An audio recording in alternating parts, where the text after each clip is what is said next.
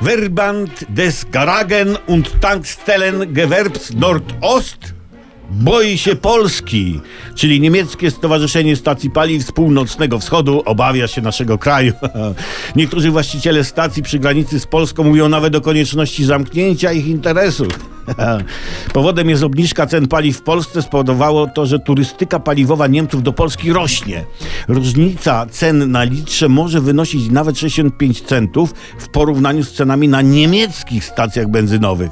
Można powiedzieć, Niemcy zazdroszczą nam benzyny. Jeśli jeszcze Polska obniży ceny gazu, to całe Niemcy zrezygnują z ruskich rurociągów, w tym z rurociągu Liebentrop-Mołotow zwanego Nord Stream 2 i będą zaopatrywać się w gaz w Polsce. Może nawet my własną rurkę do nich tam gdzieś podprowadzimy. Z naszym gazem jak e, go skombinujemy oczywiście. A obywatele Niemiec z obszarów przygranicznych będą przyjeżdżać do Polski, gotować sobie obiady na gazie tu u nas. Mieszkańcy Słubic na przykład zarobią konkretne euro na wynajmowaniu Niemcom kuchni na godziny. Prawda? A i z obiadem później wrócą tam do siebie. A jak będziemy mieli tańszy prąd, to Niemcy będą przyjeżdżać do Polski i u nas wkręcać swoje żarówki i podziwiać tanie światło. Ja, ja będą mówić, das blask. To są bardzo wymierne i strategicznie pozytywne skutki polskiego ładu. To, to genialny ład jest ten nasz polski.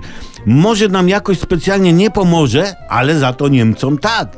I pan premier Morawiecki będzie mógł już wkrótce skromnie, acz z uzasadnioną dumą powiedzieć w telewizji o polskim ładzie Für Deutschland.